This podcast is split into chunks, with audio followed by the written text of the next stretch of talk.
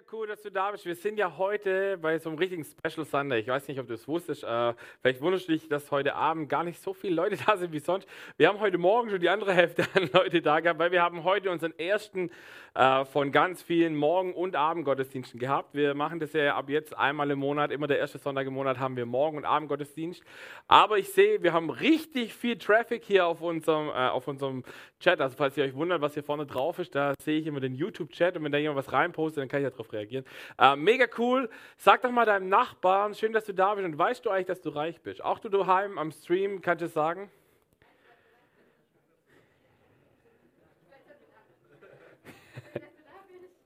Genau, und ich habe es gerade schon angedeutet, äh, wir haben eben nicht nur die Leute, die hier sind, sondern wir haben auch ganz viele Leute am Stream mit dabei oder später, die noch den Podcast hören. Deswegen lasst uns doch mal den Leuten sagen, wie laut wir sein können, indem wir klatschen und Leute sagen, schön, dass ihr dabei seid am Stream, hier vor Ort und auch am Podcast später. Komm mal, lasst uns mal laut werden. Come on, ey, so, so, so gut. Diese Josef-Serie, äh, ich habe euch ja über verschiedenste Tests äh, was erzählt. Ähm, und es ist ziemlich cool, weil äh, wir haben in dieser Serie gelernt, dass Gott uns gerne mal in so Tests reinlaufen lässt, in denen es immer um unser Herz geht und wo Gott uns äh, Dinge aus unserem Herzen wegschlagen möchte, schlechte Charaktereigenschaften oder so, die nicht so göttlich sind. Äh, das macht Gott sehr, sehr gerne in solchen Tests. Und ähm, viele Tests, tatsächlich habe ich in meinem eigenen Leben festgestellt, haben auch immer ein bisschen was mit Finanzen zu tun. Ähm, und deswegen glaube ich, liegt da auch eine ganz große Kraft drin. Und ich habe gerade eben, habe ich schon gesagt, das, oder habt ihr es euch eigentlich zugesprochen, dass du ziemlich reich bist? Ähm, ich habe mal ein bisschen rumgesucht. Äh, ich habe Statistiken äh, von 2017 gefunden und ich möchte euch mal schön mitnehmen in das Bild, das wir gerade nicht haben. Also gerade, okay. Ähm, theoretisch, äh, sobald ihr es habt, dürfen da jetzt ähm, so Charts reinkommen. Äh, ich erzähle es euch einfach nebenher schon mal. Also wir sind ziemlich wohlhabend, ob, das, ob, uns das bewusst ist oder ob uns das nicht bewusst ist, nicht so schlimm. Aber, aber, wir sind ziemlich wohlhabend. 85 Prozent der Weltbevölkerung waren 2017, hatten die Zugang ähm, zu, also nee, stimmt gar nicht, 75, 85 Prozent der Weltbevölkerung sind Fleischesser. So, genau, mit dem habe ich angefangen, Fleischesser. Und 15 Prozent sind es nicht, also je nachdem, wo du dich jetzt gerade zugehörig fühlst. Ähm, Einfach mal so eine kleine Statistik. Oder äh, 85% der Weltbevölkerung haben Zugang zu irgendeiner Form von Bildung. 15 nicht. Je nachdem, wo du jetzt gerade zugehörst, ähm, bist du auch mit, damit gesegnet oder vielleicht auch gerade nicht. Ähm, doch im Normalfall, wenn du in Deutschland aufgewachsen bist, dann bist du damit gesegnet. Ähm, dann haben wir äh, 85% der Leute haben, ähm, genau, das ist die erste Chart, äh, könnt gleich auf die nächsten gehen.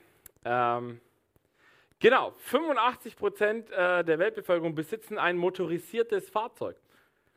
Wer von euch besitzt ein motorisiertes Fahrzeug? Also mindestens eins.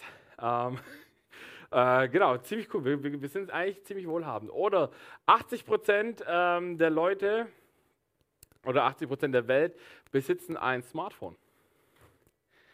Ähm, 20 Prozent besitzen kein Smartphone. Ziemlich äh, spannend, ne? Ansonsten ähm, habe ich noch eine, die hat mich tatsächlich zum Thema Wohlstand ganz, ganz schön äh, auf die, also verwundert, muss man sagen, nämlich der Tagesverdienst in Dollar ähm, ist so aufgeteilt. 65 Prozent äh, auf diesem Planeten müssen mit weniger als 2 Dollar am Tag zurechtkommen. 19 Prozent haben zwischen, irgendwo zwischen 2 und 20 Dollar pro Tag zur Verfügung.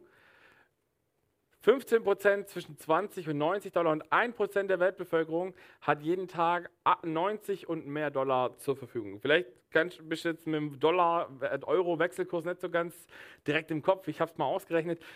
Stand, ich glaube gestern oder so, waren das zwischen 77 und 78 Euro am Tag. Das heißt, wenn du in Deutschland Mindestlohn bekommst und acht Stunden am Tag arbeiten gehst, gehörst du zu dem 1 Prozent des über also 90 und mehr Dollar am Tag ähm, verdient hat. Ich weiß nicht, ob du dich gerade so fühlst, als ob du sehr wohlhabend bist. Wer fühlt sich gerade wohlhabend? Ähm, wer hat sich vorher wohlhabend gefühlt? ähm, ich, find, ich fand es mega spannend, weil Ähm, selbst wenn du nicht Vollzeit arbeitest, äh, wirst du vermutlich immer noch, wenn du in Deutschland lebst, zu den äh, 16 Prozent dann gehören, also den 15 Prozent, die zwischen 20 und 90 Dollar am Tag zur Verfügung haben. Und das finde ich, sollte uns auf der einen Seite ziemlich dankbar machen und auf der anderen Seite ähm, auch ein bisschen eine neue Perspektive geben auf das, was wir eigentlich haben. Deswegen mein Thema heute heißt tatsächlich der Wohlstandstest. Und wir sind ja bei Josef und bei Josef sehen wir auch immer wieder, Josef hat Dinge äh, sehr gut gemacht. Deswegen wird er auch mehrfach in der Bibel erwähnt, wie zum Beispiel in äh, Psalm 105. Da lesen wir, er setzte ihn, also er ist der Pharao in dem Fall, er setzte ihn um äh, zum Gebieter über sein Königshaus ein, zum Herrn und Verwalter über seinen ganzen Besitz. Selbst die königlichen Minister mussten Josefs Anweisungen folgen. Die Ältesten lehrte er seine Weisheit. Das heißt, der Pharao war so drauf, dass er gesagt hat, hey, Josef ist so cool drauf, der hat so viel Ahnung von dem, was er tut. Der erzählt, der teacht einfach jeden jetzt. Also alle, die bisher gedacht haben, sie wussten was, kriegen jetzt von Josef erklärt, wie es wirklich funktioniert. Also, und ist cool, weil es heißt hier, der Pharao machte ihn zum Verwalter über seinen ganzen Besitz. Das heißt, frag dich einfach mal selber, wem würdest du all dein Geld und all deinen Besitz, den du hast, wem würdest du, würdest du das anvertrauen? Irgend so einem dahergelaufenen Prinz aus, was weiß ich woher, der dir eine Million Euro verspricht oder Dollar für eine E-Mail-Adresse oder, oder jemanden, wo du sagst, hey, dem vertraue ich, äh, der hat das irgendwie, äh, der hat bewiesen vielleicht auch, dass sein Charakter gut ist und genau darum geht es. Wir haben gelernt, Josef hat echt Täler in seinem Leben erlebt, er hat gute Seiten erlebt, er hat nicht so gute Seiten erlebt. Wo er heute steht, da habe ich euch einen kleinen Clip mitgebracht.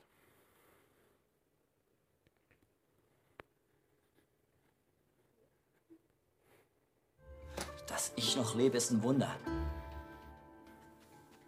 Der Mundschenk. Er hat sich an mich erinnert. Zum Glück. Als der Pharao einen Albtraum hatte. Und, und der Pharao ließ mich aus dem Gefängnis holen und ich konnte ihm seinen Traum deuten. Gott hat es mir geschenkt, einfach so. Und als Folge machte mich der Pharao zum Machthaber ganz Ägyptens. Und ich wollte doch nur einfach aus dem Gefängnis raus. Die Geschichte ist einfach zu unglaublich.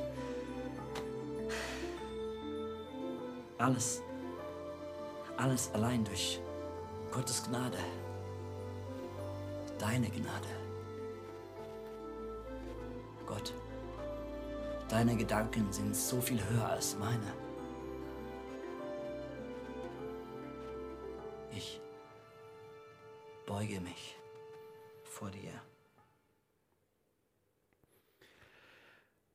Ziemlich krasse Story, wenn wir, ich weiß nicht, wer von euch diese Geschichte von Josef schon mal durchgelesen hat. Also, das sind ja so ab Kap äh, 1. Mose 39 bis, ich glaube, Kapitel 50.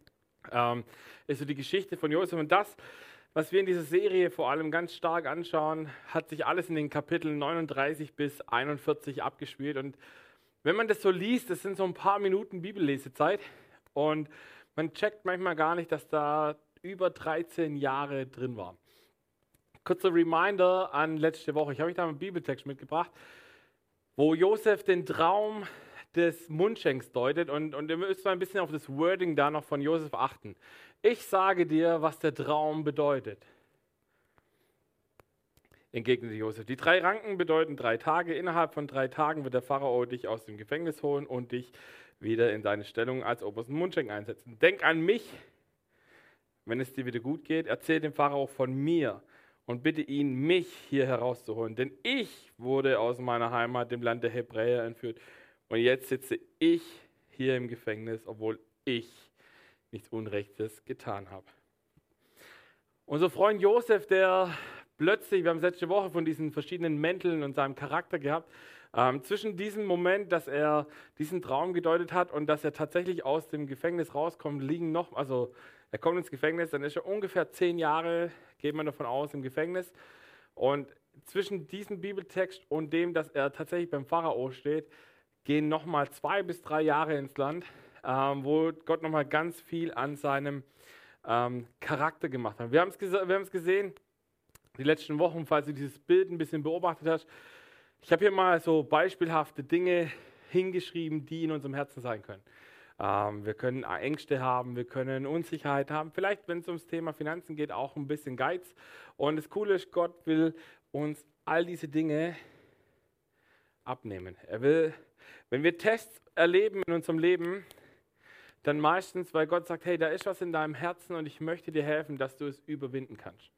Und zwar, und das Schöne ist, wenn wir dann auch zu, äh, bei so einem Test mal versagen, ist es kein Problem. Dann, dann kommt Gott und sagt, okay, wir machen noch eine Runde und wir machen noch eine Runde. Wir machen es so lange, bis du durch bist.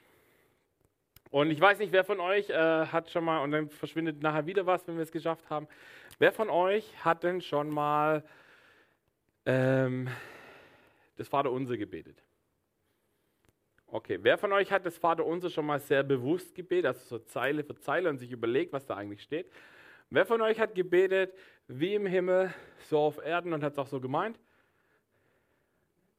Gut, voll gut. Das ist, äh, wer mich kennt, weiß, ich äh, habe in der Zwischenzeit ein Fable für äh, gefährliche Gebete entwickelt und dieses Gebet ist tatsächlich auch ziemlich gefährlich. Weil, warum? Wenn ich in meine Bibel schaue, dann lese ich plötzlich etwas vom Himmel.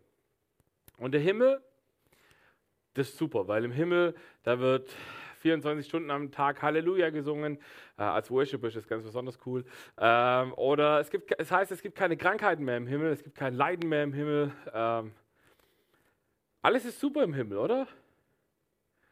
So, jetzt gucken wir aber auf den zweiten Teil, nämlich auf die Erde. Und dann stellen wir vielleicht fest, hey, also im Himmel ist cool, auf der Erde nicht so. Aber wenn ich jetzt noch bete, wie im Himmel, so auf Erden, wie könnte das Realität werden? Und ich bin im Lauf dieser Message-Vorbereitung, habe ich so, habe ich mir gedacht, hey, im Himmel gibt es alles. Im Himmel ist alle Weisheit, im Himmel sind alle Ressourcen an Finanzen und was auch immer. Im Himmel ist alles Liebe, im Himmel ist alles Worship. Super cool, aber da wo ich bin, ist das nicht immer so. Ich gucke in meine Welt und ich sehe Menschen, die krank sind. Ich sehe Menschen, die sterben müssen, völlig un, äh, unerwartet. Ich sehe Menschen, die leiden. Ich sehe Menschen, die, wir haben es gerade im Wohlstand gehabt, die in Armut leben. Das, das sieht nicht so arg himmlisch aus. Und ich hab, hatte irgendwie dieses Bild tatsächlich, dass Gott eigentlich an unserem Herzen aus einem Grund arbeitet. Und das ist, weil er möchte, dass durch unser Herz der Himmel auf die Erde kommt. Das heißt, wir sind berufen, dass, dass wir tun, dass der Himmel durch unser Herz kommt. Deswegen müssen so Dinge verschwinden wie Ängste, wie Geiz, wie Unsicherheit, wie Angst, wie Selbstzweifel, all diese Dinge, weil das ist ansonsten so ein bisschen wie mit diesem Gartenschlauch. Also ich bin kein Gärtner, für die, die das jetzt vielleicht sich überlegt haben, was macht er mit diesem Gartenschlauch. Das war ein anderes Bild, das ich die Woche so hatte auf meinem Herzen. Weil Gott möchte all den Segen, der da oben ist im Himmel, möchte er eigentlich gerne, dass er durch uns auf die Welt kommt. Das heißt, ich hatte auf einmal dieses Bild von diesem Gartenschlauch und ich dachte mir, ja, manchmal sieht ein Gartenschlauch so aus. Ich weiß nicht, ob du das schon mal erlebt hast, falls du selber einen Gartenschlauch hast. Manchmal sieht er so aus. Und was passiert dann? Die Aufgabe des Wasserschlauchs ist eigentlich, dass er von A nach B Wasser transportiert, um irgendwelche Pflanzen zu wässern, im besten Fall. Und je mehr Knoten da drin sind, desto schwieriger wird es. Desto herausfordernder wird es, weil es fließt vielleicht noch ein bisschen was durch, aber nicht so viel, wie da eigentlich wäre. wenn ich mir jetzt überlege, dass es wie so eine Pipeline vom Himmel zur Erde ist, durch mein Herz und dieses, äh, dieses Gartenschlauchstück hier in meiner Hand, steht gerade für mein Herz. Und jetzt kommt Gott und wir sind in so einem Test drin und Gott macht was an unserem Herzen und sagt, hey, ich habe da eigentlich, will ich da gerne was verändern, ich möchte da was freisetzen. Dann ist es für mich wie, wenn Gott kommt und anfängt, diesen Knoten zu lösen. Manchmal ist es ein bisschen leichter, manchmal ist es ein bisschen schwerer, aber Gott möchte am Schluss den Knoten lösen, damit da mehr durchfließt damit da mehr Segen durch dich und mich reinkommt. Die Bibel sagt an einer Stelle, das ist übrigens auch Teil unserer Church-Kultur, dass sie sagt, wir wollen Salz und Licht sein für diese Welt. Um Salz und Licht zu sein, müssen wir gucken, dass wir Tests, die Gott für unser Leben hat, nicht sagen, oh, keinen Bock drauf, such dir jemand anderen, sondern dass wir sagen, hey, okay, Gott, was gibt es in meinem Herzen noch, wo du sagst, das ist nicht göttlich, wo du sagst, lass uns daran arbeiten, dass mehr Segen in dein Umfeld fließt. Dafür gibt es Tests in unserem Leben. Dafür, da, da, das, das, ist das, warum Gott uns immer wieder mal in Situationen reinlauf, die, äh, reinlaufen lässt, die nicht so schön sind, die sich nicht so gut anfühlen. Nicht, weil er uns irgendwie kaputt machen will oder weil er ein alter, griesgrämiger Sack ist, der nichts besser zu tun hat, als Menschen zu quälen, sondern weil er sagt, hey, da gibt es etwas in deinem Leben, das möchte ich verbessern. Das möchte ich dir, mir ähnlicher machen. Eins und Knoten zum Beispiel könnte das sein, was wir im Folgenden lesen. Lukas 16, Vers 10. Da heißt es, nur wer im Kleinen treu ist, wird es auch im Großen sein. Wenn ihr in den kleinen Dingen unzuverlässig seid, werdet ihr es auch bei den Großen sein. Wer mich kennt, weiß, das ist einer meiner Lieblingsbibelverse, wenn es um das Thema Geben geht, äh, auch wenn es um das Thema Umgang mit Ressourcen, die Gott uns anvertraut hat, mit Zeit, mit Talenten, mit all dem, was da ist. Wenn wir mit den kleinen Dingen untreu sind, nicht gut umgehen, dann warum sollte Gott uns mehr anvertrauen? Und das lesen wir auch, weil Gott hat mehr für uns bereit, wenn unsere Herzenseinstellung passt. Wenn wir sagen, okay Gott, ich möchte im Kleinen treu sein, ich möchte diese kleinen Tests machen und äh, durch, äh, überstehen, durchstehen, weil ich weiß, dass da mehr wartet. Wir lesen weiter in Vers 11. Geht ihr also mit, schon mit dem Geld, an dem so viel Unrecht haftet, nicht gut und treu um? Wer wird euch dann die Reichtümer des Himmels anvertrauen wollen? Wenn ihr schon die Güter nachlässig verwaltet, die Gott euch nur vorübergehend anvertraut hat, wie soll er euch dann die Dinge schenken, die wirklich euch gehören sollen? Mega, oder? Gott sagt, hey, wer im Kleinen treu ist, dem, dem will ich mehr anvertrauen. Aber wenn du im Kleinen nicht treu bist, dann, dann kann ich dir nicht mehr anvertrauen. Und das Krasse ist, wir sind eigentlich alles verwaltet. All das, was wir haben, den, den Lohn, den wir verdienen oder all diese Ressourcen und Besitztümer, die wir so besitzen, wir dürfen sie verwalten. Weil stell dir vor, wenn du stirbst, du kannst keinen Cent mitnehmen. Das ist einfach futsch. Deswegen ist die Frage, und das ist auch unser Problem, das ist oft das Problem, was Christen auch, was ich bei vielen Christen sehe, sie hängen so sehr in diesem Hier und Jetzt Leben und, und, und tun alles und machen alles, was da alles super ist und machen sich 0,0 Gedanken über das, was nachher kommt. Über das, wo die Bibel sagt, hey, dafür bringst du eine Ewigkeit. Also was, im Himmel ewig? Wäre vielleicht ganz cool, die Dimensionen mit reinzunehmen und nicht, zu, nicht nur zu denken, okay, was ich, warte, was war Ich glaube, durchschnittlich leben Frauen in Deutschland, glaube ich, 84, irgendwas Jahre gerade. Ähm, Männer, weiß gar nicht, fünf, sechs Jahre weniger oder sowas. Ähm, es ist auf jeden Fall spannend, das, äh, das zu sehen und, und dann dieses Verständnis zu entwickeln, zu sagen, Gott möchte mir eigentlich gerne mehr anvertrauen, wie das, was ich jetzt habe. Und dafür arbeitet er an meinem Herzen. Und ich will dir heute Abend drei Prinzipien vorstellen. Ähm, und du kannst, in dieser Kirche gilt wie immer das, das äh, Grundkonzept, du kannst alles ausprobieren, du kannst auch dir alles anhören und kannst sagen, der Pastor redet voll den Bullshit völlig in Ordnung. Ähm, aber ich lade dich ein, prüfe das, was du hörst, weil es vielleicht was mit dir machen möchte. Und die Dinge, die Themen, die, die, die dir manchmal sauer aufstoßen, sind oft die, wo Gott gerne mit dir arbeiten möchte. Aber du darfst auch alles, was ich heute Abend sage, einfach in die Tonne drehen und sagen, war ein schöner Abend, dass ich hier gewesen bin, aber nee. Punkt 1, das Prinzip der Erstlingsfrucht. Wer von euch kennt äh, diese Erstlingsgaben? Schon mal was davon gehört? Also wenn du äh, Bauer bist oder oder wir sind hier in einer Weinregion, wenn du, wenn du einen Weinberg hast, dann hat man das früher gemacht, die Bauern und die, die Wengerter, die haben das früher gemacht, dass sie die ersten Früchte, die sie geerntet haben, haben sie immer in, also ganz früher auch in die Kirche gebracht, aber haben sie immer weggegeben und haben gesegnet damit. Ähm, dieses erste Früchte geben kommt aus einer, Bibel, äh, aus einer Stelle, die lesen wir im 2. Mose 13, 2 und 12. Da heißt es, die Israeliten sollen mir ihre ältesten Söhne weihen und jedes männliche Tier, das zuerst geboren wird. Sie gehören mir. In Vers 12 heißt es dann, dann sollt ihr dem Herrn eure ältesten Söhne weihen und ihm jedes männliche Tier opfern, das von seiner Mutter als erstes zur Welt gebracht wurde. Das ist der Gedanke, den das Volk Israel hatte. Sie wurden verschont. Ihr erinnert euch vielleicht, die das schon mal gelesen haben, diese zehnte Plage in Ägypten, wo die ganzen erstgeborenen Söhne getötet wurden, bis auf die von den Hebräern, die äh, Lammblut um ihren Türrahmen geschmiert haben, wo der Engel des Herrn, wie es dann heißt, eben dran vorbeigelaufen ist und nicht sich den Erstgeborenen geholt hat. Das Krasse ist, Gott fordert hier diese Erstlingsfrucht als Symbol und da schwingen drei Bilder mit.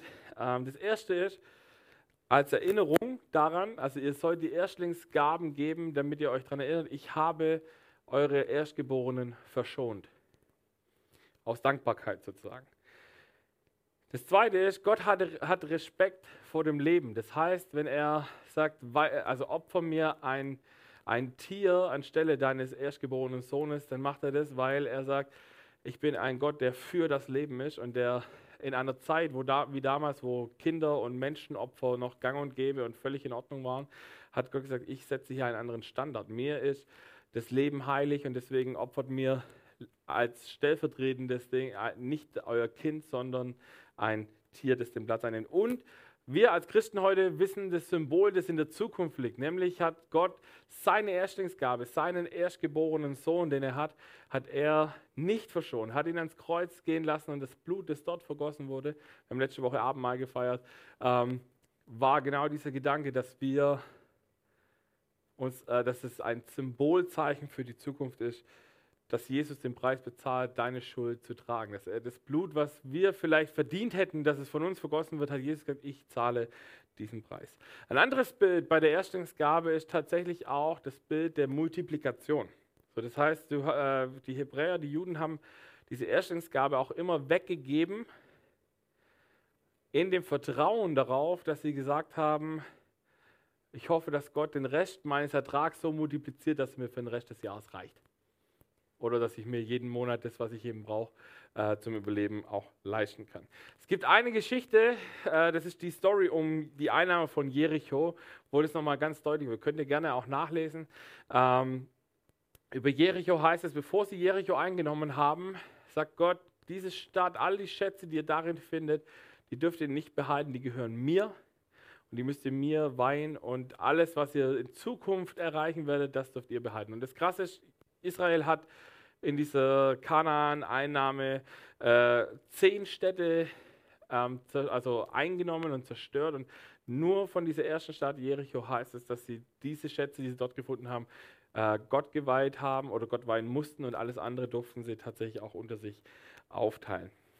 Noch eine Story zum Erst, zur Erstlingsgabe äh, finden wir in 1. Mose 4, Vers 3. Da lesen wir, eines Tages nahm kein etwas von dem Ertrag seines Feldes und brachte es dem Herrn als Opfer dar. Auch Abel wählte eine Gabe für Gott aus. Er schlachtete einige von den ersten Lämmern seiner Herde und opferte die besten Fleischstücke mitsamt dem Fett daran. Der Herr blickte freundlich auf Abel und nahm sein Opfer an. Ein Vers weiter heißt es, dass er das Opfer von kein, keines Blickes gewürdigt hat.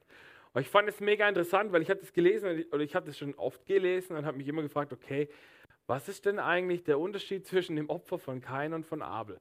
Wir wissen, vielleicht die meisten von euch wissen, wie die Story ausgeht. Abel kriegt so ein bisschen den, äh, den Hulk-Modus, sage ich jetzt mal, und bringt seinen Bruder um und verschachert ihn dann auf dem, äh, auf dem Acker. Und, und das Krasse ist, mich erst gestern Abend beim nochmal Lesen von meiner Message ist mir ist aufgefallen, dass da eigentlich heißt, kein nahm etwas vom Ertrag und Abel nahm das Erste und das Beste und hat es Gott gegeben. Ich fand, das war für mich so ein Moment, wo ich dachte, wow, krass. Ich glaube, es ist Gott schon, schon wichtig, ähm, dass wir eben nicht so Hashtag nur Schrott vor Gott äh, machen oder wenn ein bisschen was übrig ist vor Gott, dann gebe ich das Gott halt auch noch, weil keine Ahnung warum, macht man halt so, sondern dieses, ich gebe Gott das Beste. Ich gebe Gott das Beste von meiner Zeit. Ich gebe Gott das Beste von meinen Finanzen. Ich gebe Gott das Beste von meinen Talenten. All das, was er mir anvertraut hat. Und wichtig, mir ist ganz eine Sache wichtig an dieser Stelle. Gott braucht dein Geld nicht. Also Gott sitzt nicht da und sagt, oh Mann, wenn jetzt hier der Sven seinen Zehnten diesen Monat nicht gibt, oh, dann, puh, dann weiß er nicht mehr, ob das Reich Gottes weiterläuft. Ähm, so, so, ist Gott nicht drauf, äh, sondern er sagt, hey, wenn du was gibst, wenn du was weggeben sollst, dann immer nur, um unser Herz noch mehr Jesus ähnlicher zu machen. Und das Krasse ist auch hier, Gott challenge uns oft mit Geld, weil wir Schwierigkeiten mit diesem Bereich haben. Ich weiß nicht, ob du wusstest, dass es in der Bibel über 2000 Bibelstellen einfach nur zum Thema Finanzen in Form von Umgang mit Finanzen und lauter solche Dinge ähm, gibt. Ähm, wa warum redet Gott so, oder die Bibel so viel über das Thema? Weil sie weiß wahrscheinlich, dass es ein Blindspot unseres Lebens ist. Erstens gab es auch so ein spannendes Thema. Ich weiß nicht, wer von euch kennt die Story von der armen Witwe aus dem Neuen Testament? Da gibt es diese Geschichte, ja, wo, wo es heißt hier, diese Frau hat irgendwie zwei Groschen in den Opferstock geworfen und daneben kommt ein Reicher und wirft so, droppt da was rein. Und, das, und Jesus sagt nachher, hey, das, was diese arme Witwe gegeben hat, ist, ist, viel mehr wert, auch wenn es in der Summe nicht so viel war, aber es ist viel mehr wert, weil sie hat alles gegeben, was sie hat. Und der Reiche hat halt von dem, was er übrig hatte, was abgedrückt. Dem tut es nicht weh. Sie ist jetzt an dem Punkt, dass sie hofft, dass Gott sie versorgt, dass sie ihr tägliches Brot noch bekommt. Oder auch wir als Church machen das zum Beispiel auch. Wir äh, geben unseren Zehnten als Kirche ins Reich Gottes jeden Monat. Und wir machen auch am Anfang vom Jahr, machen wir immer die erste Kollekte, die wir haben, die spenden wir ganz bewusst im vollen Umfang. Egal, ob sie hoch oder niedrig ist, spenden wir weg. Wir haben auch dieses Jahr äh, bei dieser Flutkatastrophengeschichte, da gab es auch so eine Spendenaktion, da haben wir als Church auch einmal gesagt, hey, das, was heute an Kollekte zusammenkommt, das möchten wir dorthin spenden. Und das haben wir auch gemacht, haben noch ein bisschen was oben drauf gelegt und haben gesagt, komm, wir, wir geben was weg, weil wir wollen da Hoffnung säen und Reich Gottes bauen. Und warum machen wir das? Wir machen das in dem Vertrauen darauf, dass wir gesagt haben, wir geben das weg in der Hoffnung, dass Gott alle anderen Kollekten, die kommen, so hoch ausfallen lässt, damit sie reichen. Ähm, und wir, haben, wir sind bisher noch nie äh, darin enttäuscht worden, wenn wir da auf diese Gottkarte gesetzt haben. Ähm, Im Leben von Josef sehen wir auch noch äh, andere Dinge, nämlich, wir haben es vorhin schon mal gehört, er kam aus dem Gefängnis frei. Ich stelle mir immer vor, er hatte diese Monopoly-Gefängnisfreikarte unterschrieben vom Pharao, so geht zurück, sagt, hey, ich darf jetzt raus. ähm, und dann kriegt er eine Frau, er kriegt zwei Kinder und und wer mich kennt, weiß, ich bin voll begeistert von diesen prophetischen Namensbedeutungen. Deswegen haben wir bei Emily auch lange überlegt, wie wir, wie, was für einen Namen wir ihr geben, weil wir ihr da was mega Positives mitgeben wollten. Und in 1. Mose 41 heißt es, Gott hat mich, mein Elternhaus und meine Sorgen vergessen lassen, rief Josef und nannte den erstgeborenen Jungen Manasse. Den zweiten nannte er Ephraim, denn er sagte, Gott hat mir im Land meines Elends ein Leben voller Frucht und Segen geschenkt. Ich finde es krass, weil wir lesen hier, dass äh, Manasse bedeutet eben Gott, der Gott, der mich vergessen lässt. Und er hat mit seiner Vergangenheit abschließen können. All die negativen Dinge, die Josef erlebt hat, hat er weggeschmi äh, weggeschmissen und gesagt, komm, kein Problem, ich, äh, Gott hat mich beschenkt. Und das macht er klar mit dem zweiten Namen, mit Ephraim. Gott, der mich fruchtbar macht. Gott hat mich mit meinen Gaben da eingesetzt, wo ich war, damit ich heute tatsächlich der zweite Mann in Israel bin. Das nächste Prinzip, das ich mit euch anschauen möchte, ist das Prinzip des Zehnten. Ähm, viele in unserer Kirche, und dafür sind wir super dankbar, leben dieses Prinzip und helfen mit, dass diese Kirche das tun kann, was sie tut, nämlich äh, Menschen erreicht und Menschen von Jesus erzählt und dass wir jeden Monat unsere Rechnungen ähm, bezahlen können. Und es ist spannend, weil ich weiß nicht genau, ob ihr diese Bibelstelle kennt äh, aus Malachi 3, Vers 10, wo es heißt, äh, wenn wir, dass Gott sagt, hey, fordert mich oder fordert uns heraus, ihn zu testen mit dem vollen Zehnten, dass wir die Schleusen des Himmels geöffnet bekommen. Und das äh, denke ich mir ganz oft, hey, ich will das erleben, wie die Schleusen des Himmels geöffnet werden. Und das Krasse ist, Nina und ich, wir leben das seit Jahren schon, dieses Prinzip, und wir erleben das immer wieder. Wir haben mal vor ein paar Jahren, haben wir out of the blue ein Auto geschenkt bekommen, wo wir nicht wussten, dass wir jetzt ein Auto brauchen. Und zweites haben wir einfach eins geschenkt bekommen. Der Clou ist, wir haben nicht nur ein Auto geschenkt bekommen, sondern die Person, die es uns geschenkt hat, hat angefangen und gesagt, komm, ich gebe euch noch also ich will euch nicht nur irgendein Auto geben, sondern ich lasse es vorher nochmal in die Werkstatt bringen und gucken.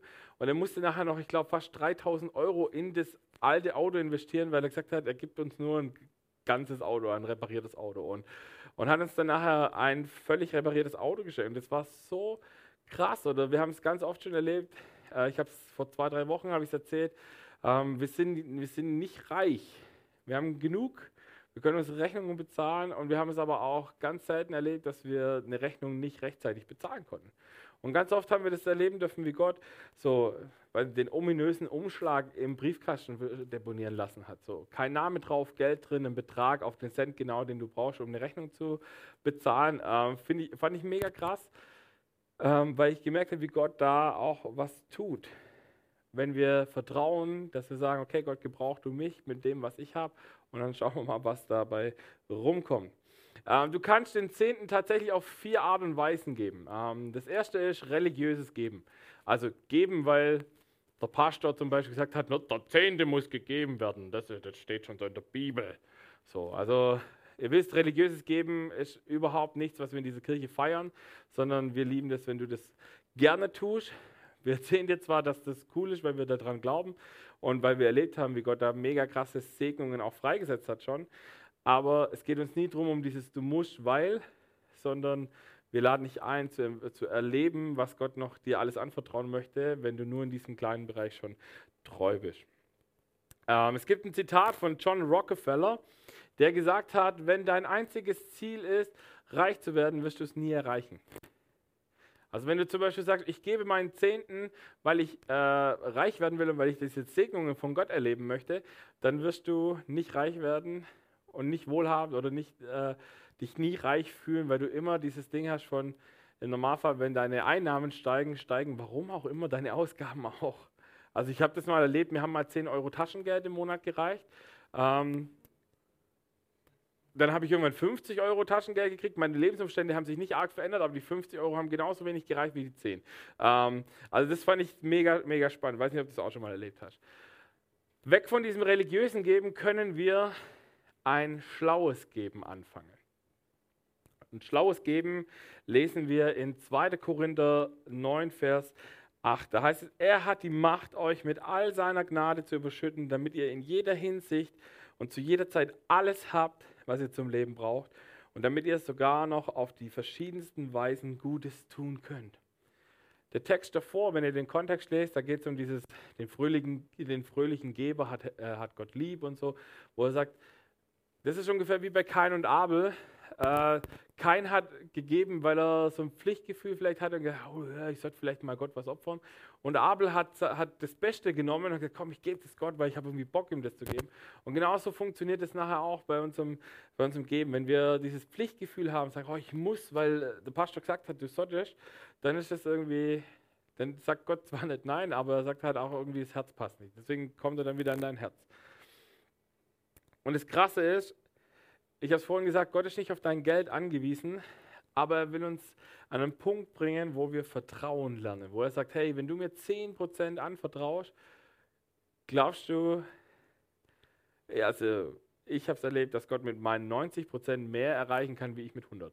Ähm, und das fand ich, finde ich, finde ich mega krass. Und das gute Segen heißt hier in dem Fall auch, und das ist mir ganz wichtig, Segen heißt hier nicht äh, unbedingt Finanzen, ähm, dass Gott die Finanzen so kommen lässt, sondern ich habe ich hab das schon erlebt bei Leuten, da Gott ein ganzheitlicher Gott ist, sind manchmal so einzelne Lebensbereiche, wo er gerne an der Stellschraube dreht und die lösen in einem anderen Bereich was aus, wo du denkst, wow, wo kommt denn das jetzt her? Und ich habe bei Leuten schon erlebt, die angefangen haben, im finanziellen Bereich äh, erste Schritte zu gehen, das Vertrauen zu wagen und bei denen hat sich plötzlich in einem, im Job, in Beziehungen oder sonst wo, haben sich plötzlich Türen aufgetan, die davor gefühlt verschweißt waren, die zugenagelt waren, die einfach, die, die jemand eingemauert hat, damit sie ja nicht wieder aufgehen können.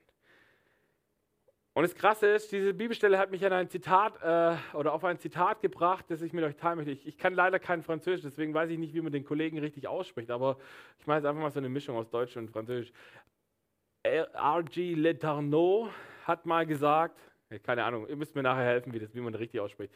Aber äh, auf jeden Fall, das war ein Unternehmer, der hat so große Maschinen gebaut und er hat irgendwann gesagt, hey, ich schaufle Geld heraus und Gott schaufelt es wieder zurück in meine Geldbörse.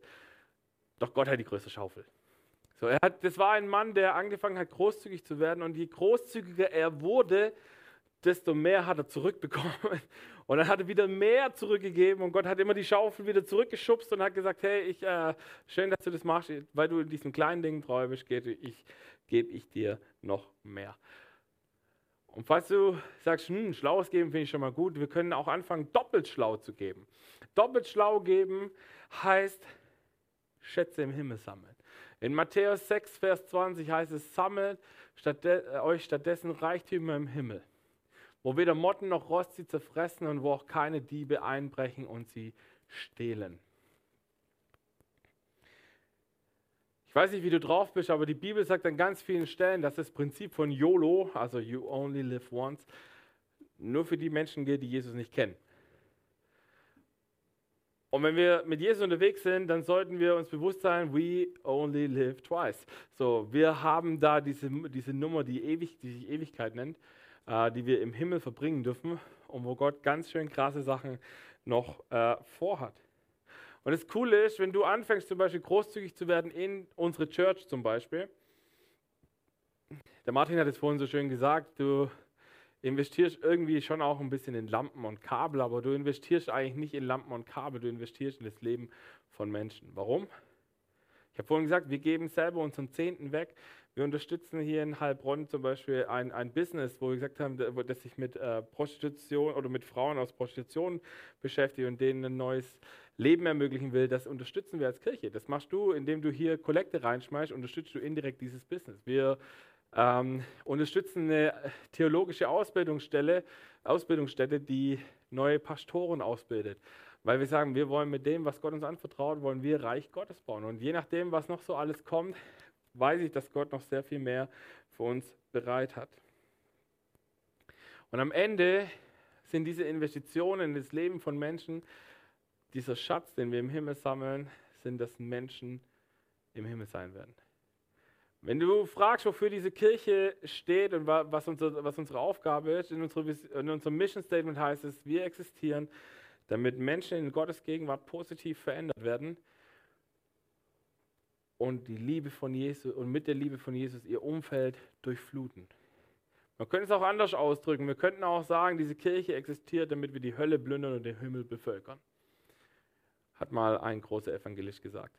Ähm, und ich finde dieses Statement, ich finde es so cool, zu sagen, hey, alles, was wir tun, jeden Gottesdienst, den wir feiern, jedes Meeting, Small Group, whatever, was wir haben, dient immer dem Zweck, wir wollen Menschen, die noch nicht im Himmel sind, eine Möglichkeit bieten, dass sie in den Himmel kommen können und dass wir eine noch größere Party am Ende des Tages feiern können. Ein vierter Punkt, wie du geben kannst, den zehnten, ist geben aus Glauben. Ich habe ganz viele Menschen erlebt, die, ich habe es vorhin gesagt, die angefangen haben, ihren Zehnten zum Beispiel zu geben und plötzlich sich Dinge in ihrem Leben total krass verbessert haben und total gut geworden sind. Und ich habe Menschen erlebt, die das getan haben, bei denen ist jetzt gar nicht so ein spezielles Wunder passiert. Die haben es einfach getan, weil sie gesagt haben, okay, Gott sagt, er will mal so 10% von mir haben und ich vertraue darauf, dass er irgendwas damit anfangen kann, was ich vielleicht nicht sehen kann. Und die haben jetzt nicht so das große Finanzwunder erlebt, nicht das große Heilungswunder erlebt oder die großen Durchbrüche, sondern sie haben einfach ganz treu gesagt, okay, Gott möchte das, also tue ich es. Und es ist auch mega cool. Und ich habe euch noch ein letztes Prinzip, das ich mit euch teilen möchte. Und das ist das Prinzip des Opfers. Wissen wir, ja, oh, Opfer. Nein, wir opfern jetzt niemanden. Wahrscheinlich. Nein, Scherz. Äh, wir haben es gerade gehabt von der Erstlingsgabe. Die Erstlingsgabe waren das erste und beste was von dem, was wir kriegen. Also du könntest jetzt auch vorstellen, wenn du, keine Ahnung, mit Aktien spielst und Dividenden bekommst oder sowas, du könntest sagen, das erste Geld, was ich ausbezahlt bekomme im Jahr, nehme ich im vollen Umfang und schicke es ins Reich Gottes. Warum? Na, weil ich hoffe, dass es irgendwie was bringt und dass es vielleicht den Rest irgendwie segnet. Das Prinzip des Zehnten war 10% regelmäßig. Und das Prinzip des Opfers ist irgendwie on top. Ich habe mal gesagt, und dazu stehe ich auch, äh, dass ich gesagt bei mir fängt Großzügigkeit beim 11. Prozent an. Und das ist für mich auch das Thema Kollekte. Meine Frau und ich, wir haben über Jahre haben wir das schon gemacht, dass wir, wir haben uns immer eine Summe ausgesucht und haben gesagt, dieses Jahr legen wir jeden Sonntag Summe X in die Kollekte hinein. Das hat nichts mit unserem Zehnten zu tun, nichts mit unserer Zeit zu tun, nichts mit unseren Gaben. Wir legen jeden Sonntag in den Kollekteeimer oder per PayPal oder was auch immer, legen wir eine Summe X hinein, egal ob das Opfer groß ist oder klein ist. Was spannend ist, im Englischen wird das Wort Offering auch benutzt und da heißt es eben auch Opfer. Und, und vielleicht, ich mag dich einladen mal zu einer kleinen Challenge. Diese Challenge nennt sich die 52 Weeks Challenge. Vielleicht schon mal was davon gehört. Ähm, ich müsste euch jetzt was erklären, was ich selber nicht verstehe, nämlich äh, äh, Potenzrechnen. Ähm, ich weiß nicht genau, wie es funktioniert. Ich habe es ausrechnen lassen von einem Computer. Auf jeden Fall, stell dir vor, du nimmst einen Euro. Upsala, warte mal, das stimmt gerade was nicht. Jetzt ähm, Stell dir vor, du nimmst einen Euro und investierst den in die Kollekte hinein. In der Woche drauf nimmst du 2 Euro, in der Woche drauf nimmst du 3 Euro. Also du steigerst immer um 1 Euro pro Woche. Das sind im ersten Monat sind das 10 Euro. Und im zweiten Monat 26, glaube ich, habe ich aufgeschrieben, genau. Und am Ende summiert sich das zusammen. Also der, der höchste Betrag, den du in die Kollekte hineingibst, sind, ähm, warte, was waren es? 52 Euro, genau. Warum komme ich jetzt da gar nicht drauf? Egal, 52 Euro. Witzigerweise summiert sich das aber insgesamt auf diese 52 Wochen zusammen auf einen Betrag von 1378 Euro. Mega cool. Ähm, ziemlich viel. Und wenn du, und das ist zum Beispiel ein Prinzip, wie du dir, wenn du sagst, hey, ich habe nicht so viel Geld ähm, und ich möchte mir aber gerne mal was leisten, wo du anfangen kannst, hey, wie kann ich mir Dinge leisten? Genau so. Indem ich anfange und sage, ich investiere jede Woche lege ich einen Euro auf die Seite oder eben einen Euro mehr und so weiter. Und plötzlich kannst du dir, kannst du dir coole Sachen leisten. Und das Coole ist, Gott, äh, das Opfer, das Prinzip des Opfers ist immer was, wo Gott uns challengen möchte. Wo Gott kommt und sagt, hey, es geht ein bisschen über das hinaus. Es tut manchmal vielleicht auch ein bisschen weh. Es ist manchmal dieses, weiß nicht, ob du schon mal diesen Eindruck hattest, äh, das zu tun, was zu geben und es hat für dich überhaupt keinen Sinn gemacht. Und du dachtest, boah, das ist so viel, das kann ich mir nie leisten, warum soll ich das machen? Und Gott sagt, tu es. Und erlebe, wie ich dich segnen möchte. Und das Krasse ist, Geld ist immer ein Mittel zum Zweck und ich bin tief davon überzeugt, dass Menschen, die kommen, ich habe schon Gespräche geführt mit Leuten, die gesagt haben, ja, ich würde voll gern meinen Zehnten geben, aber ich habe nicht genug, ich kann das gar nicht. Und mit diesen Leuten bin ich hingestanden und habe gesagt, komm, lass uns mal überlegen und lass uns mal dein Budget anschauen, lass uns mal deinen Fokus, deine Perspektive gucken. Schauen wir mal, was, was da wichtig ist in deinem Budget. Und es war krass, weil eine Story, die möchte ich zum Schluss mit euch teilen, war tatsächlich das, dass wir ähm, ein junges Mädel, die kam hierher und hat gesagt, boah, die kam weinend hier in die Kirche. Ich dachte so, oh Gott, was ist jetzt passiert? Schwanger oder keine Ahnung. So, so richtiger Nervenzusammenbruch. Und ich gucke sie an und sage, was ist mit dir passiert? Sagt sie, oh, ich bin so unzufrieden mit meinem Leben, weil ich kann nicht mit Geld umgehen. Und ich sage so, okay. Das ist jetzt nichts, was man nicht lösen könnte. Lass uns doch mal zusammensetzen und gucken, was wir tun könnten. Dann haben wir uns ein paar Tage später zusammengesetzt und dann habe ich gesagt, komm, jetzt schreib hier mal ein Papier, jetzt schreib mal alle deine Einnahmen auf, die du im Monat hast. Und dann auf der anderen Seite alle deine Ausgaben. Ich habe gesagt, ich kommentiere es nicht. Also innerlich habe ich schon ein bisschen so gedacht, so wow. Ich hätte jetzt gar nicht gedacht, dass das Mädel so viel Finanzen zur Verfügung hat. So, ich dachte eher so, wow. Und, und dann, dann, kam diese zweite Seite zusammen, wo ich dann dachte, okay, krass, ich hätte niemals gedacht, dass, dass äh, diese Person für diese Dinge so viel Geld investieren würde oder investiert. Und, und das Krasse war, am Ende des Tages hat sie es mit ihrem doch in meinen Augen recht hohen Budget nicht geschafft, ihre Miete zu bezahlen. Hat aber Geld gehabt für Party gehen und sonst was. Und da sage ich, okay, ähm, und sie war schon lange mit Jesus auch unterwegs. Und dann habe ich nachher nur eine Frage gestellt. Habe gesagt, guck dir das mal an und sag mir, ob dir auffällt, dass, ob da was fehlt. Und nach so ein paar Minuten sagt sie, oh ja, krass, ich habe Gott gar nicht in der, in der Gleichung drin. Super, gut, dass du es gesehen hast. Und dann haben wir gesagt, komm, jetzt rechnen wir mal anhand von dem, was du hast, mal dein Budget zusammen. Wir haben das umgestellt.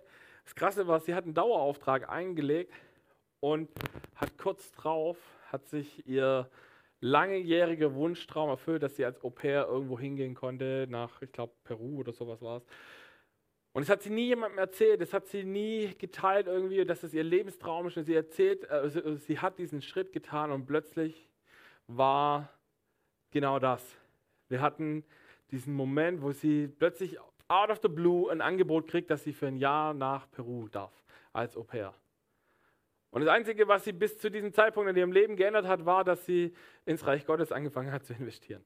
Ähm, und das fand ich mega krass. Und ich, vielleicht sitzt du heute Abend da oder hörst es irgendwann später auch oder bist gerade am Stream mit dabei und sagst, hey, da gibt es Dinge, wo ich einen Durchbruch brauche in meinem Leben.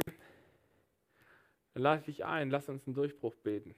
Lass uns beten, dass dieser Schlauch hier, das Knoten, wo du vielleicht gerade noch in deinem Herzen drin hast, dass sie keine Knoten mehr sind am Ende des Tages. Dass Gott da vielleicht heute Abend oder in den nächsten Tagen was challenge bei dir und freisetzt. Habt ihr da Bock drauf? Amen.